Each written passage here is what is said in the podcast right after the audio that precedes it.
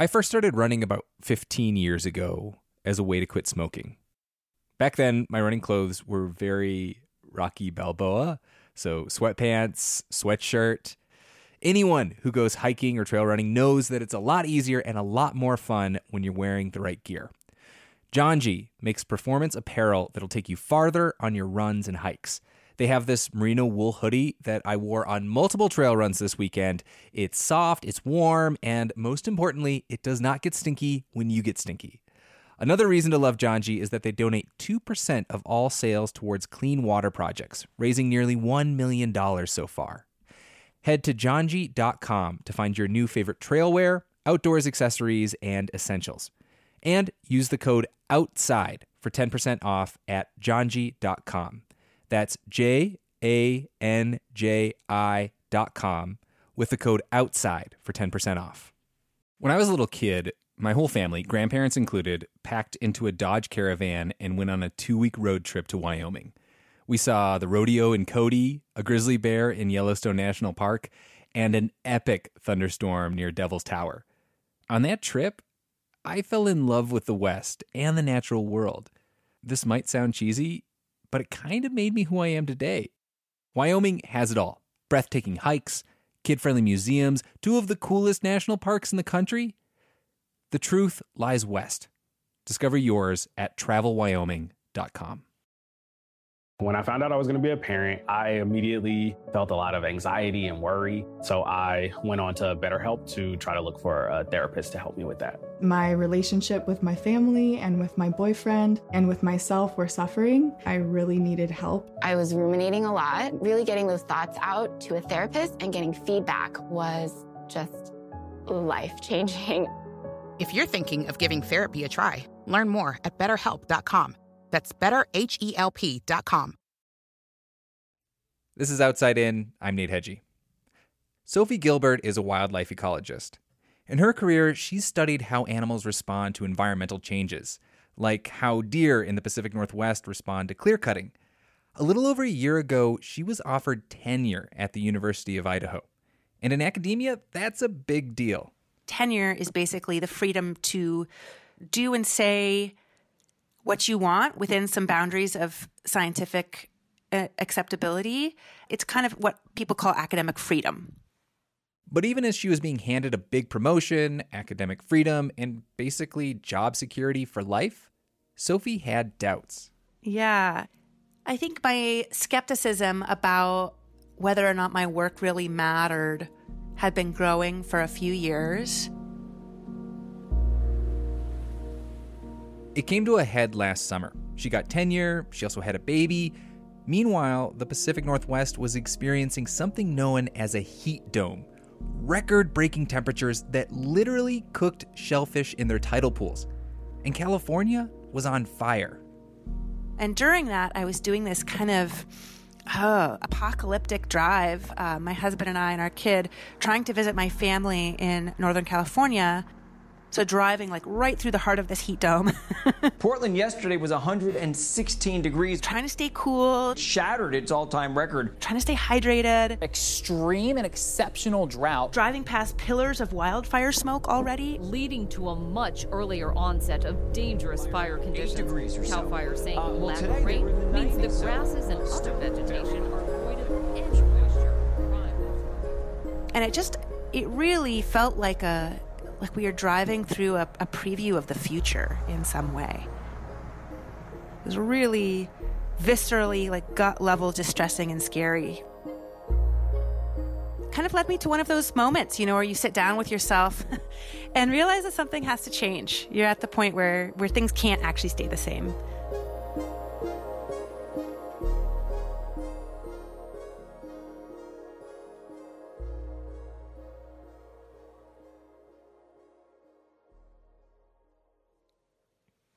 So I tweeted this on April 10th, and I said, I have some big news to share. I've decided to leave academia in order to work more directly on fixing climate change. Despite receiving tenure last month, I felt increasingly compelled over the last year to make a major change in how I spend the remainder Sophie's not alone. She's just one of millions of people who have quit their jobs or even changed careers during the COVID 19 pandemic. This is a moment when basic ideas of how or why or in what conditions we work have changed. People who once thought they had a clear trajectory to their lives have found themselves derailed, asking existential questions like, why do I do this job? Or is it worth it? At one point, the quit rate in the US reached a 20 year high. That's according to Pew Research.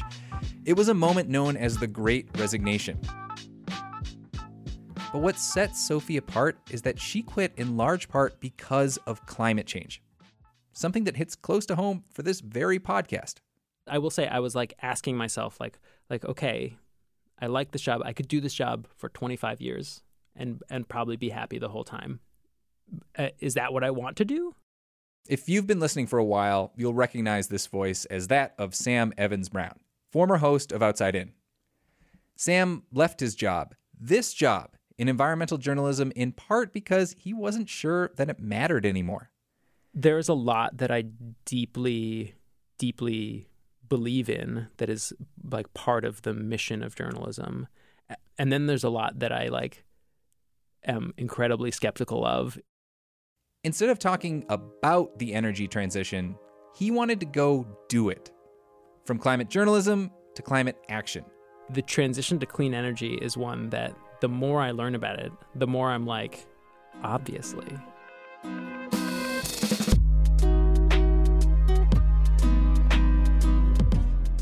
All right, sure. Some people leave their jobs or change careers, it's part of life. But today on Outside In, producer Justine Paradise is wondering is something unusual happening with climate reporters? Yeah, there seems to be a churn happening. I was getting bummed out because there's only so much time and energy that you can spend chronicling the harm that's happening to the planet without feeling something. In these years, when the stakes are so high, are the reporters who cover the climate crisis leaving journalism to go help solve it? It's hard when you know so much about an issue and how big the crisis is to stay on the sidelines at some point. Does climate journalism even matter? People are using us to push, and, and we're not in the driver's seat. Here's producer Justine Paradise.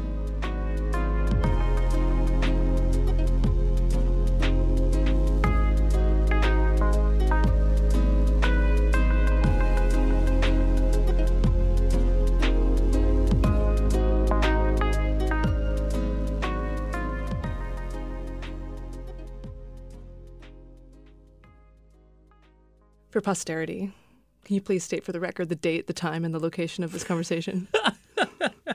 uh, it, I believe it's the it's June. It's one week before June 25th, which would make it June 18th. And we are at New Hampshire Public Radio. Um, this is like a deposition of your giving testimony here. I spoke with Sam last year in 2021, a week before his last day on Outside In, the day he was going to leave journalism after almost 10 years in the industry. And at first, it wasn't easy for him to say exactly why. Because it's a great job. I mean, it's like I'm not leaving Outside In because I'm I'm I'm sick of my job, right? I'm leaving Outside In because of like we could sort of. I was thinking about this that like like Justine's gonna ask me this question, why am I leaving the job? And and I was just like running through answers in my brain, and I was like, like I could say any of these. Here's a person who had it pretty good. Sam was the host of a show. He was making decent money, decent money for public radio. And he had a lot of freedom to make long form documentaries about really interesting topics that are also pretty high stakes climate change and the energy transition. I mean, he left right in the middle of releasing a series on American offshore wind, essentially a new clean energy industry. But I am am like a little bit heartbroken to be leaving journalism. I love journalism, but have gotten to a point with it where I don't fully believe in journalism. So, how did he get to this point? Before Outside In, Sam spent years in the public radio newsroom reporting on the environment, which is a pretty wide ranging beat. He reported on wildlife, like bald eagles and rabbits, cod. He reported on the grid, sustainability stuff like backyard composting and chicken regulations, and a lot of climate change warming oceans, extreme weather, acid rain, wildfires. It was rewarding, but with an important caveat. The standard length for a public radio news story is four minutes. And just in case you wondered, that's not a lot of time. It's an impossible job. Like the job is literally impossible to try to describe the world in four minutes or less. And and I would like do the best I could, um, but you you never get it right. And the like stock line that I came up with is like four minutes is just enough time to piss everybody off. Sam's stories aired nationally on NPR. He won awards, and he pushed for longer stories, sometimes with multiple parts. But behind the scenes, I would just like dread publishing stories because I would know that I was going to get these like haranguing emails from these people who mostly were representing political parties or uh, you know, moneyed interests. And like the aggressiveness with which they like pursue reporters was something I like wasn't quite prepared for. I, I got a mouth guard around this time because I was like grinding my teeth so hard.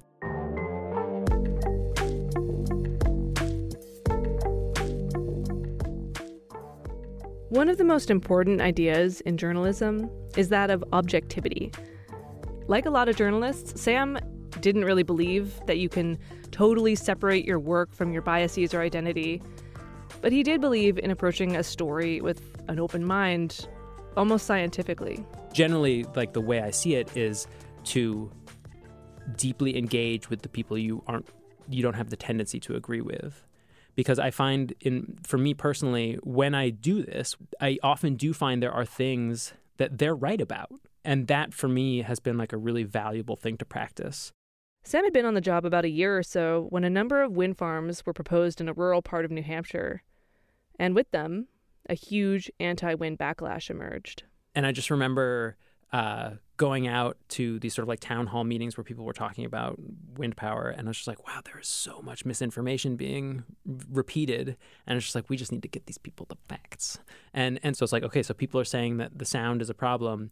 What do the studies say? All the way to the bottom, like find every study. Um, and you put in you put in the story, and like the people who don't like the conclusions of what the science is saying um, are just like extra mad at you, and and and then I became like a part of the pro wind lobby in their mind. Um, and even though the fact I was like I was like engaging deeply with what they were saying, um, it didn't matter. Like they, I became against them the point is that that like you are I wasn't changing anyone's mind.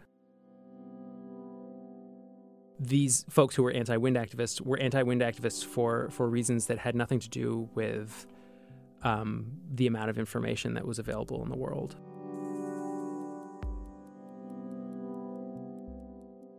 So this journalism thing, what was it even doing? Was getting more information out into the world even working? And what would working even look like? For Sam, at least in this particular form, he wasn't sure if his stories really had an impact. What I think journalism does not do is shift the discourse dramatically because I think mostly we're reproducing the discourse. And and so we're not changing the values of society mostly. Um, at least not in a, you know, not in the way we hope to.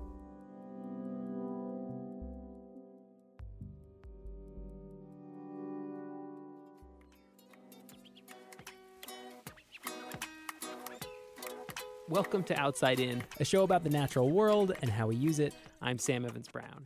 A few years into this career, the station launched this very podcast, Outside In, and Sam was host, which meant longer stories and more time to report them, and room to experiment with tone and sound and style. But these doubts continued to make themselves known, and one time in front of an audience, Sam was invited to be part of a panel at McGill University in Montreal. The panel was a reporter for Vice News stationed in Montreal, um, a freelance reporter who mostly wrote in The Guardian, and then me. And I don't remember the question that prompted it, but but it was something along those lines of like of like does journalism change the world? And and the the gentleman who wrote mostly for The Guardian was like journalism does not change the world. Social movements change the world, and I use journalism to give cover for social movements. And if the editors of the Guard- at the Guardian ever realize this, they will fire me.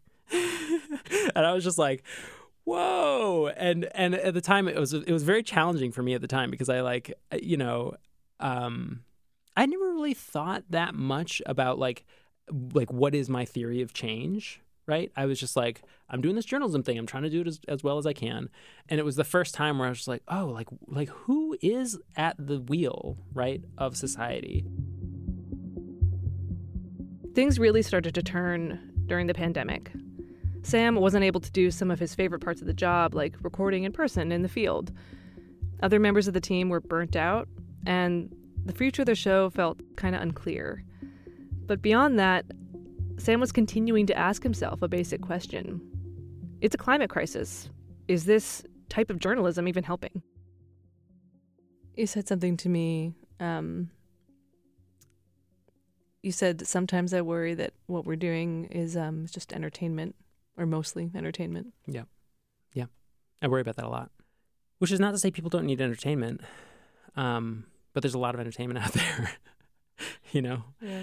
And I don't think it's just entertainment. I don't think that's I don't think that's true. I think that like people do listen to our stories and and my hope is that they like I hope that they come away with a deeper understanding of the world that is that is closer to to how the world is. Um but then what do you do what do they do with that? And then what happened was a different job popped up on Sam's radar. It was local. The compensation was a little better.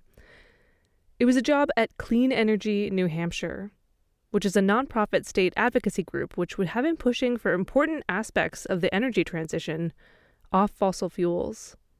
This is something Sam had been reporting on for years, but as a journalist obligated to avoid even the appearance of bias, he'd never really been allowed to say what he really thought about that.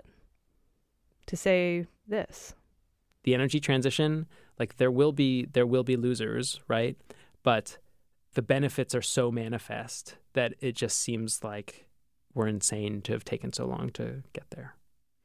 And that's a thing that i've that i've just like come to believe really strongly. And so when this job came up it was like a like i can do that job. Like b for our family's needs it's here. We don't have to go anywhere. But then c it's like I will be able to work on something that I that I essentially fully believe in.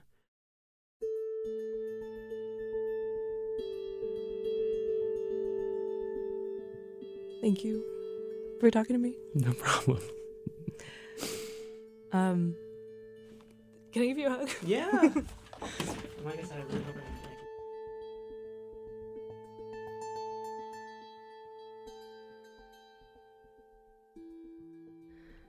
Um, Nate, come back. Hey. Let me try that hey again because it was a hey. There's a little little husky there, little allergy ish right there. Yeah, you've been listening for a while. Yeah. Um, Hello. Um, so I'm curious about your perspective on this because Sam was the host of Outside In. Yes. Which is now your job. Mm-hmm. How does it feel for you hearing someone say all this about your job and not even in the proverbial sense, but like literally precisely your job? Yeah. Yeah. I uh I disagree with a lot of what Sam said, to be honest with you. Yeah, tell me about it. I think there was moments when I was listening to that that I was like, I just wanted to hop in and be like, oh. My first reaction was when he was like getting all these emails from these industry groups being like, you got this wrong, you got that wrong. I first thought as it happens to every young reporter. It happened to me. And I remember being really like shaken up by it when it first happened. I was also lucky enough to have a really good news director and an editor who would be like, listen, this happens all the time. You're not wrong. Like, that's just what's going to happen. You're going to get flack. I am like a strong believer in four minute news stories and even 90 second news stories because not everybody has 30 minutes to hear about every single topic. Like, I think sometimes it's good just to let people know, hey, this thing's going on. I also think that it depends on how you approach journalism as well. Like, if you're approaching journalism with this single minded focus, I want to change things, then it's never going to be satisfying to you because things are probably not going to change, or at least you don't have a lot of control over that change. Like, I've always approached my job as a journalist as I'm a storyteller and I'm essentially writing. I know this is cheesy. I know you hear it in J schools all the time, but like you are writing like a first draft of history. When I was deep in the re- reporting on the COVID 19 pandemic, I'm reporting out in the Mountain West, which is a place that you have unvaccination rates were really high, rampant mm-hmm. misinformation and disinformation. And it was the closest I got to burnout, probably. Um, was reporting day in, day out to people like, hey, the hospitals are completely full and people are dying because they're not vaccinated, but yet there's still protests. There's still people denying the fact that folks are dying from COVID 19 and I remember just getting so frustrated with it. Like I was just like, nothing is is changing, and I was like, that's not my job. My job is not to convince hearts and minds right now. My job at this point is to document and witness what's happening in the Mountain West when it comes to the pandemic. Like that's all I can do, and that gave me like a feeling of like at least like dull satisfaction with, with, with the situation that I was in. And I was like, I'm not going to change anything, and that's okay because sometimes we don't change things. Yeah, I actually don't think that Sam would disagree with a lot of what you're saying. I just think he came to a different conclusion. Mm-hmm. And he didn't take the new job just because he had doubts about journalism. I just I think he was psyched to try something new. I think that's what it is. It's about meaning. Like if you can come to your job every day and say, you know, this job brings me meaning. And if you f- lose that feeling of like purpose, then it's a real fast track to burning out on a job. And I think we all hit it in different ways. Sam uh, Evans, welcome. Thank you, Mr. Chair. Thank you, the committee. I'm happy to be very brief. Uh, Clean Energy New Hampshire, Sam Evans Brown. We also oppose this bill. NREL, the National Renewable Energy Laboratory, suggests that by 2030, solar panels could be as much as 1% of the nation's e waste.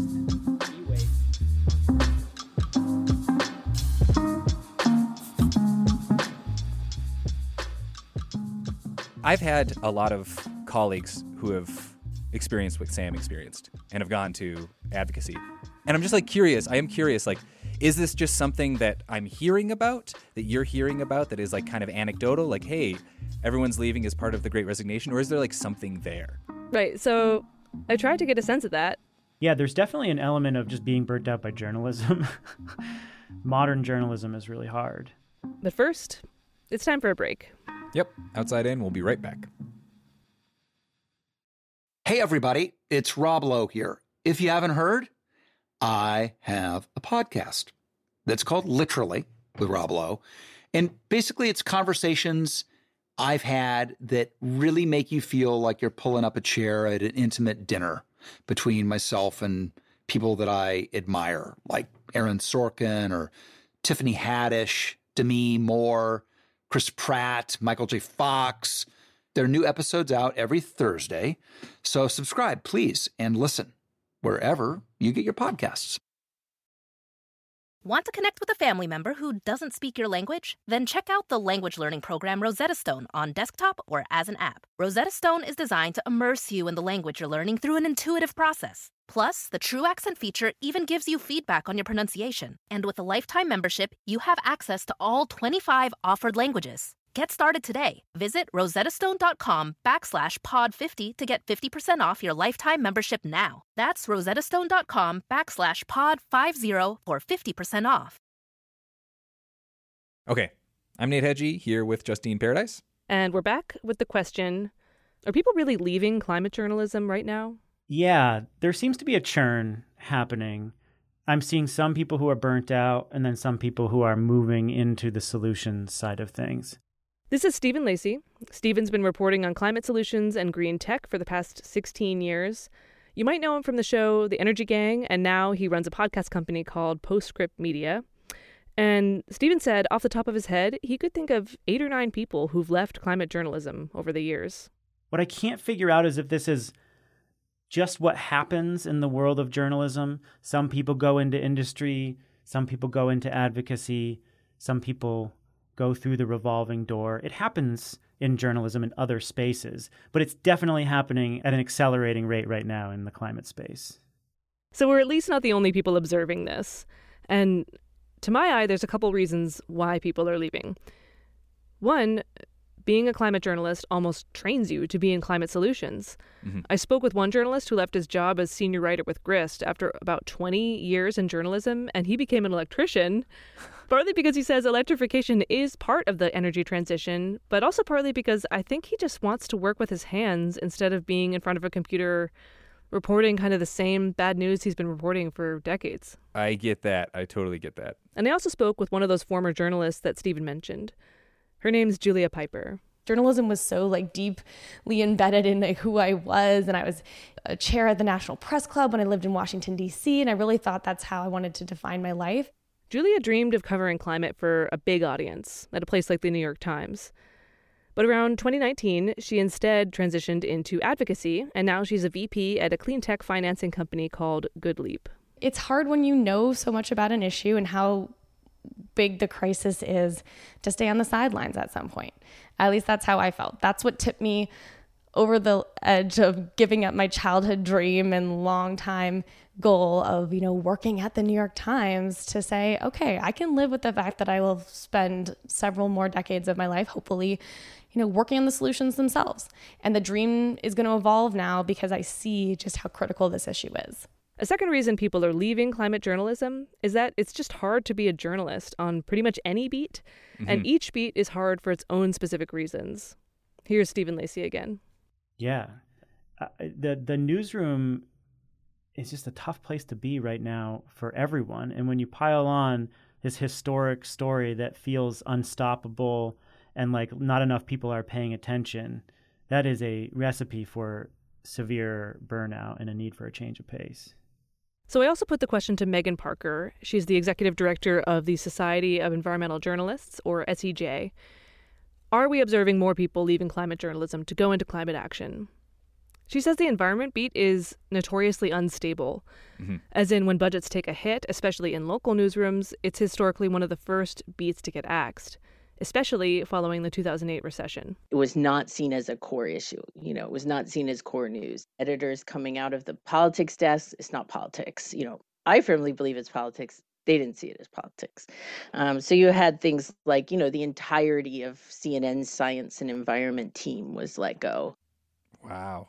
I didn't know that. Yeah. And it's also easy to argue that media has been complicit in the lack of meaningful climate action for decades. I, I always I always bristle at the term media. Oh, it's yeah, like, it's such a varied landscape. It's like you can like grist hasn't exactly been ignoring, you know, uh, climate uh, for the past 10 years or high country news or those other ones. But Yeah, but but US cable TV news is a different story. Because their climate for years has been presented with a lot of both sidesism. Right. Yeah. Like the coverage that gives space to climate deniers, you know, in order to perform objectivity or to show that you're like politically balanced. And even today, climate doesn't get much airtime on cable news. Here's Julia Pyper again. That's a place where I think the climate coverage has not fully broken through. I would have loved to work in TV. I started my career interning at 60 Minutes. That was the dream. But one funny little stat around that is that Jeff Bezos got more coverage on morning shows the day he went to space as climate change got in all of 2020.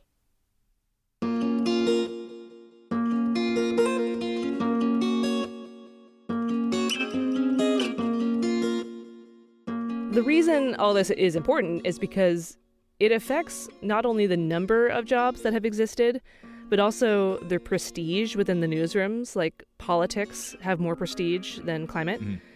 So if you have ambitions, if you want your work to have impact or depth, if you want to be rewarded or even just well compensated for that work, the landscape of the industry might feel pretty discouraging.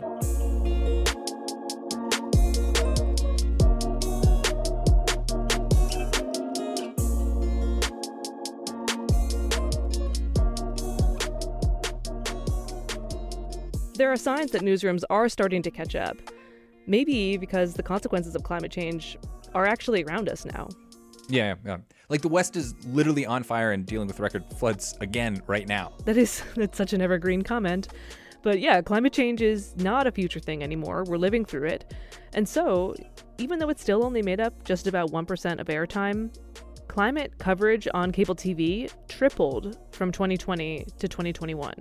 And then on top of all of this, very, very recently, you see some at the national prestige publications, a, a big jump in hiring. AP is hiring like 20, something like 20 climate reporters right now. Uh, the New York Times, of course, you know, has a, probably the biggest, you know, climate desk they've ever had. Washington Post has been staffing up quite a bit. And Meaghan said that the crowd at this year's SEJ conference was more diverse than ever in terms of gender and race it represents a huge influx of new um, early career younger journalists coming into the field and, and really motivated to cover climate and environment.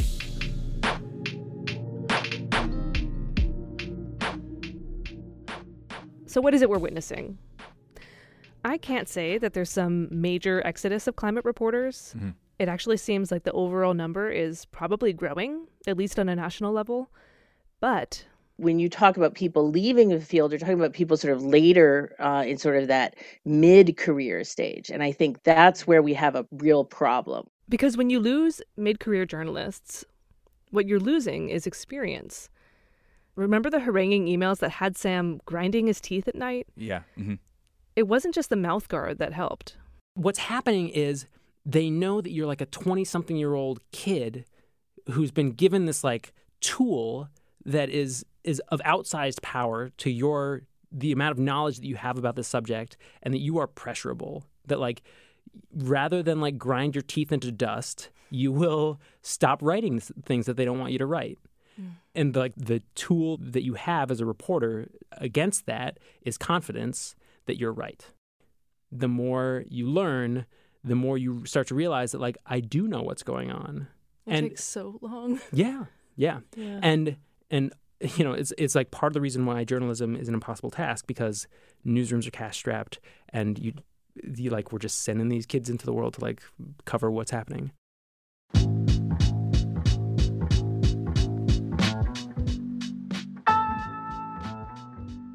All right, we've heard from people who left journalism, but I also spoke with someone who chose to stay. That's after the break. And as you've been hearing, the funding of journalism is no simple matter. But one thing I really do love about the public radio model is that it honestly really does rely on listener support. So if you are inspired, you can contribute on our website. Go to outsideinradio.org slash donate, and thank you. All right, we'll be back in a minute.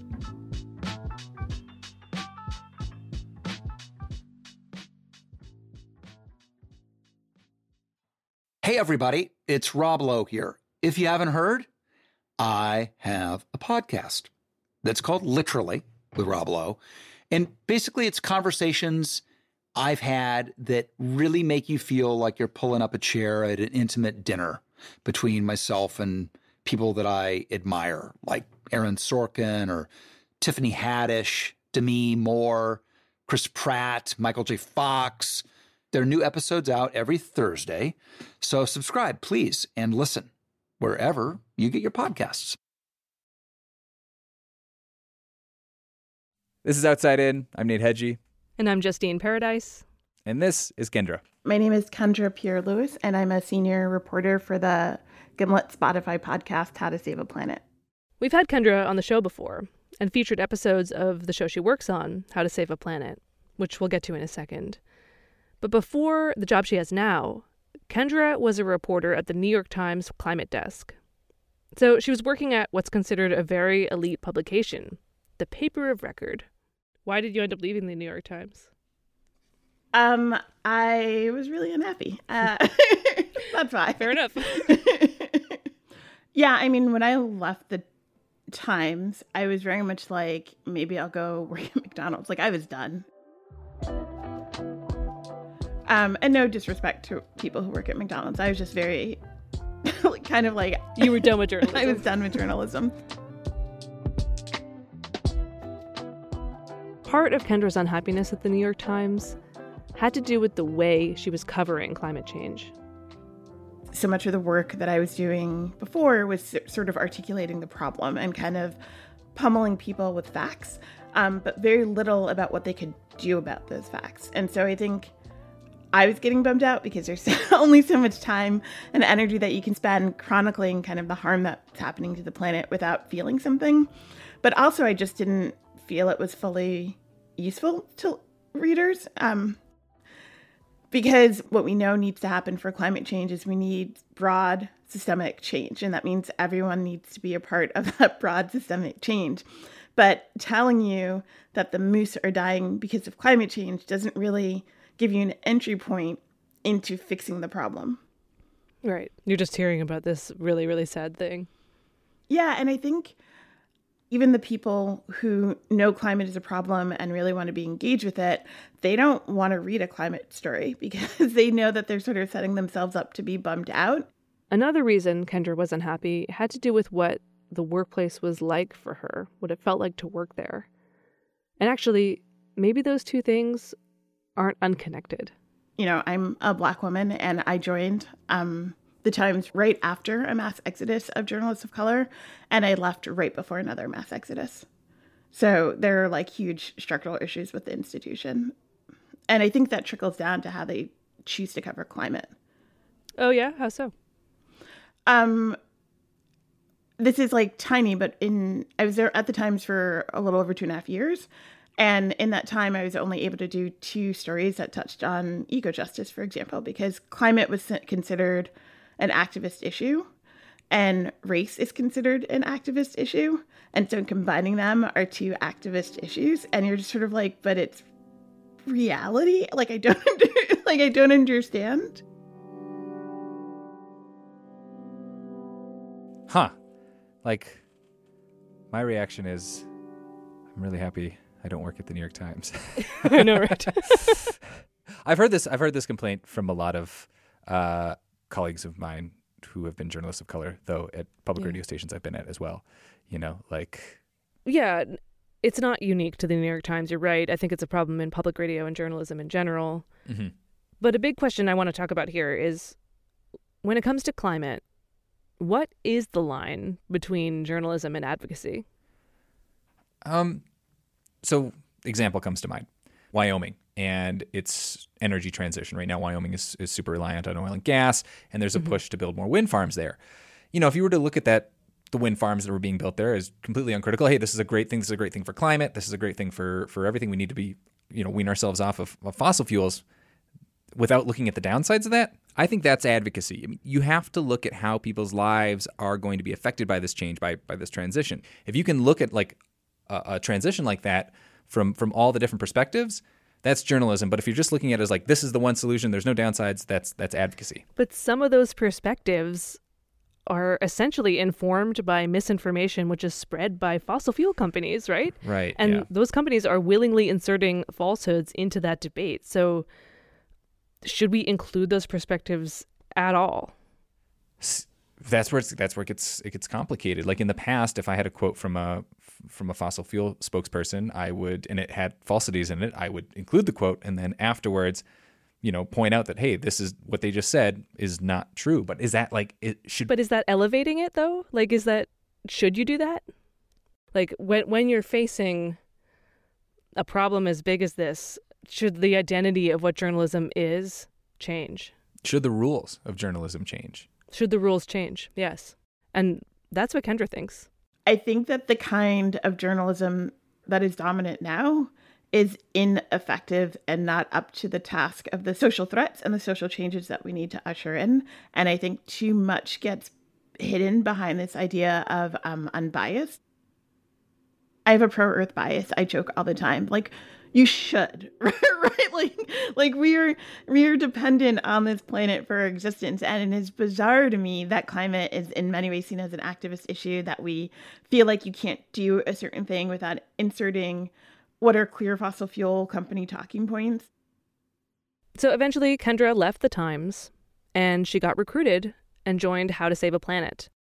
So instead of leaving journalism she left a certain kind of journalism and pivoted quite intentionally to a new approach, an approach aptly named solutions journalism. One of the things that I think that we do really well on how to save a planet is help people understand the pinch points in society, the pinch points towards the climate transition where they can engage in, like finding those places where people don't know, like, oh, this is an entry point. Oh, this is an entry point. So, in a lot of ways, you know, I say it's solutions journalism in the sense because we're focused on climate solutions, but I also think of it as sort of like civics journalism, you know, like this is how the world works. Right. Like you can't go out and, and nurse the moose back to health, but maybe there's something else you can do. Yeah, or and and and not just there's something else you can do, but and here are people doing it. Here are people doing it.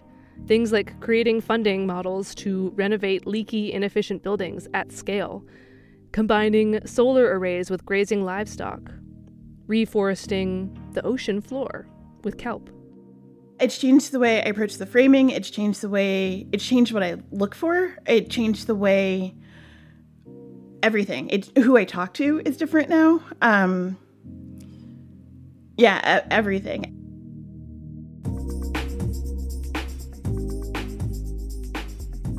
And remember how Sam dreaded all of those emails he'd get from industry reps after he published stories? Well, that's changed for Kendra too. The audience response to her stories are totally different than before. A lot more, thank you. a lot more.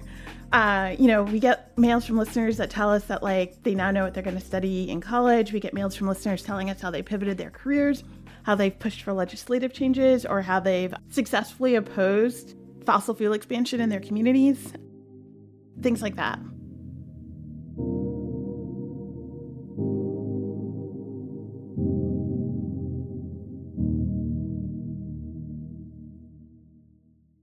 This was game changing for Kendra. But to be clear, I am not saying that solutions journalism is the solution for everybody. We do still need reporters covering climate impacts like wildfires, heat waves, and storms. But this was a way for Kendra to remain in journalism.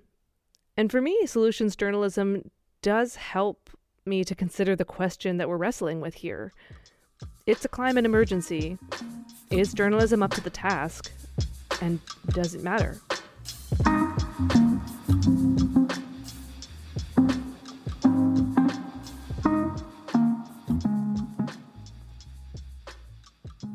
Okay, so we have to like all great stories have to come to an end. Um, how do we end this, Justine? How does this story end? The ending. So Taylor and I talked a bunch about this, and I was like, keep like resisting doing my own story for it because Mhm. I'm just like, yeah, like everyone feels this way. Like this isn't really about me. Um, but I'm interested. I want to know because I feel like this is like a journey for you as a storyteller because it's it's very much a story that looks inward. Like, how did you feel? Like, where do you land with journalism right now? Ugh. That's a great sound.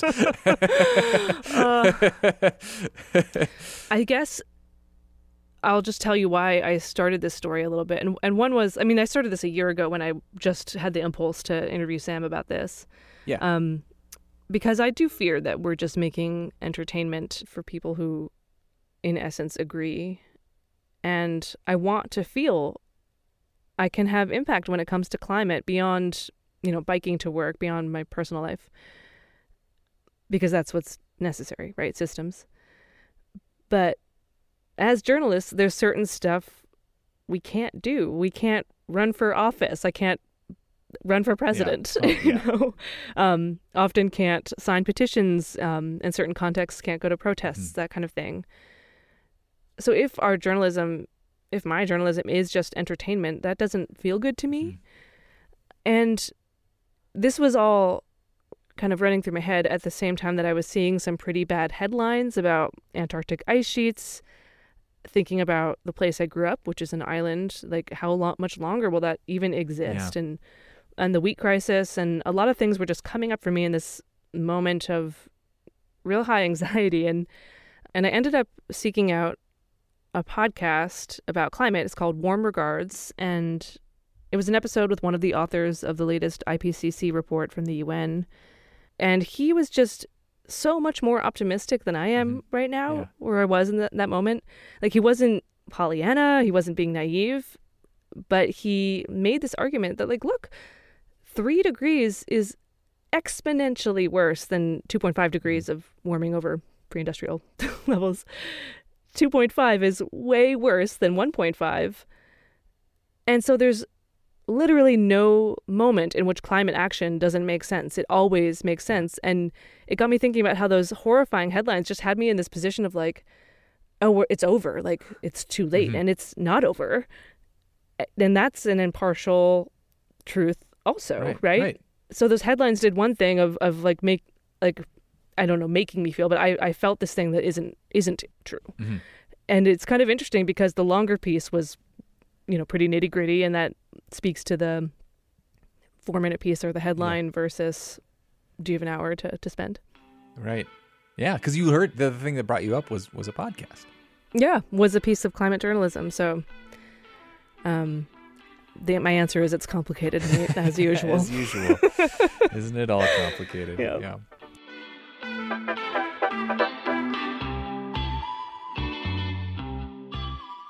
This episode was produced, reported, and mixed by Justine Paradise. Special thanks to Nate Johnson and to Peter Howe. He is one of the authors of the Yale Climate Opinion Maps, which tracks attitudes and beliefs about climate change in the United States.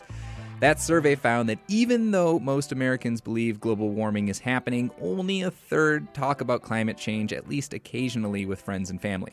That's the first thing that I recommend people do is try to talk about it more and to talk about it in the context of, of what they value. So let's talk about it. Has a piece of journalism about the climate ever tangibly impacted your life? Have you made changes in your community based on someone's reporting? We want to know what you think. And not for nothing, you should probably tell that journalist too. It tends to mean a lot. There's lots of ways to get in touch with us and with other listeners, but a great one is tweeting at us. We are at Outside In Radio. And we often share your responses in our newsletter, which is free. You can sign up to get it every two weeks at outsideinradio.org. This episode was edited by Taylor Quimby with help from me, Nate Hegyi, Rebecca Lavoie, Felix Poon, and Jessica Hunt. Music in this episode by Sarah the Instrumentalist, Daniel Fridell, Bagel, Flyin, Smartface, Silver Maple, By Lotus, 91 Nova, Moon Craters, and Blue Dot Sessions. Our theme music is by Breakmaster Cylinder. Outside In is listener supported. If you're able to donate, it means a lot. The link is in our show notes, or you can head to outsideinradio.org slash donate. Outside In is a production of New Hampshire Public Radio.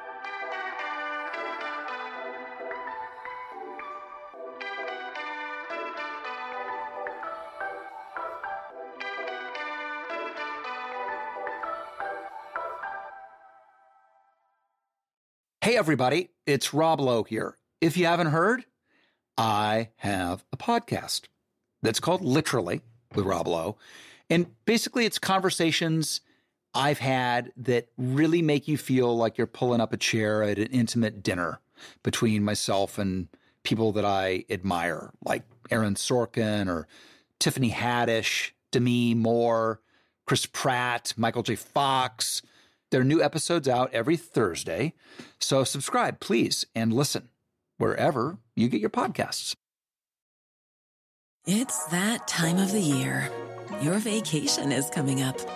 You can already hear the beach waves, feel the warm breeze, relax, and think about work. You really, really want it all to work out while you're away. Monday.com gives you and the team that peace of mind. When all work is on one platform and everyone's in sync, things just flow wherever you are. Tap the banner to go to Monday.com.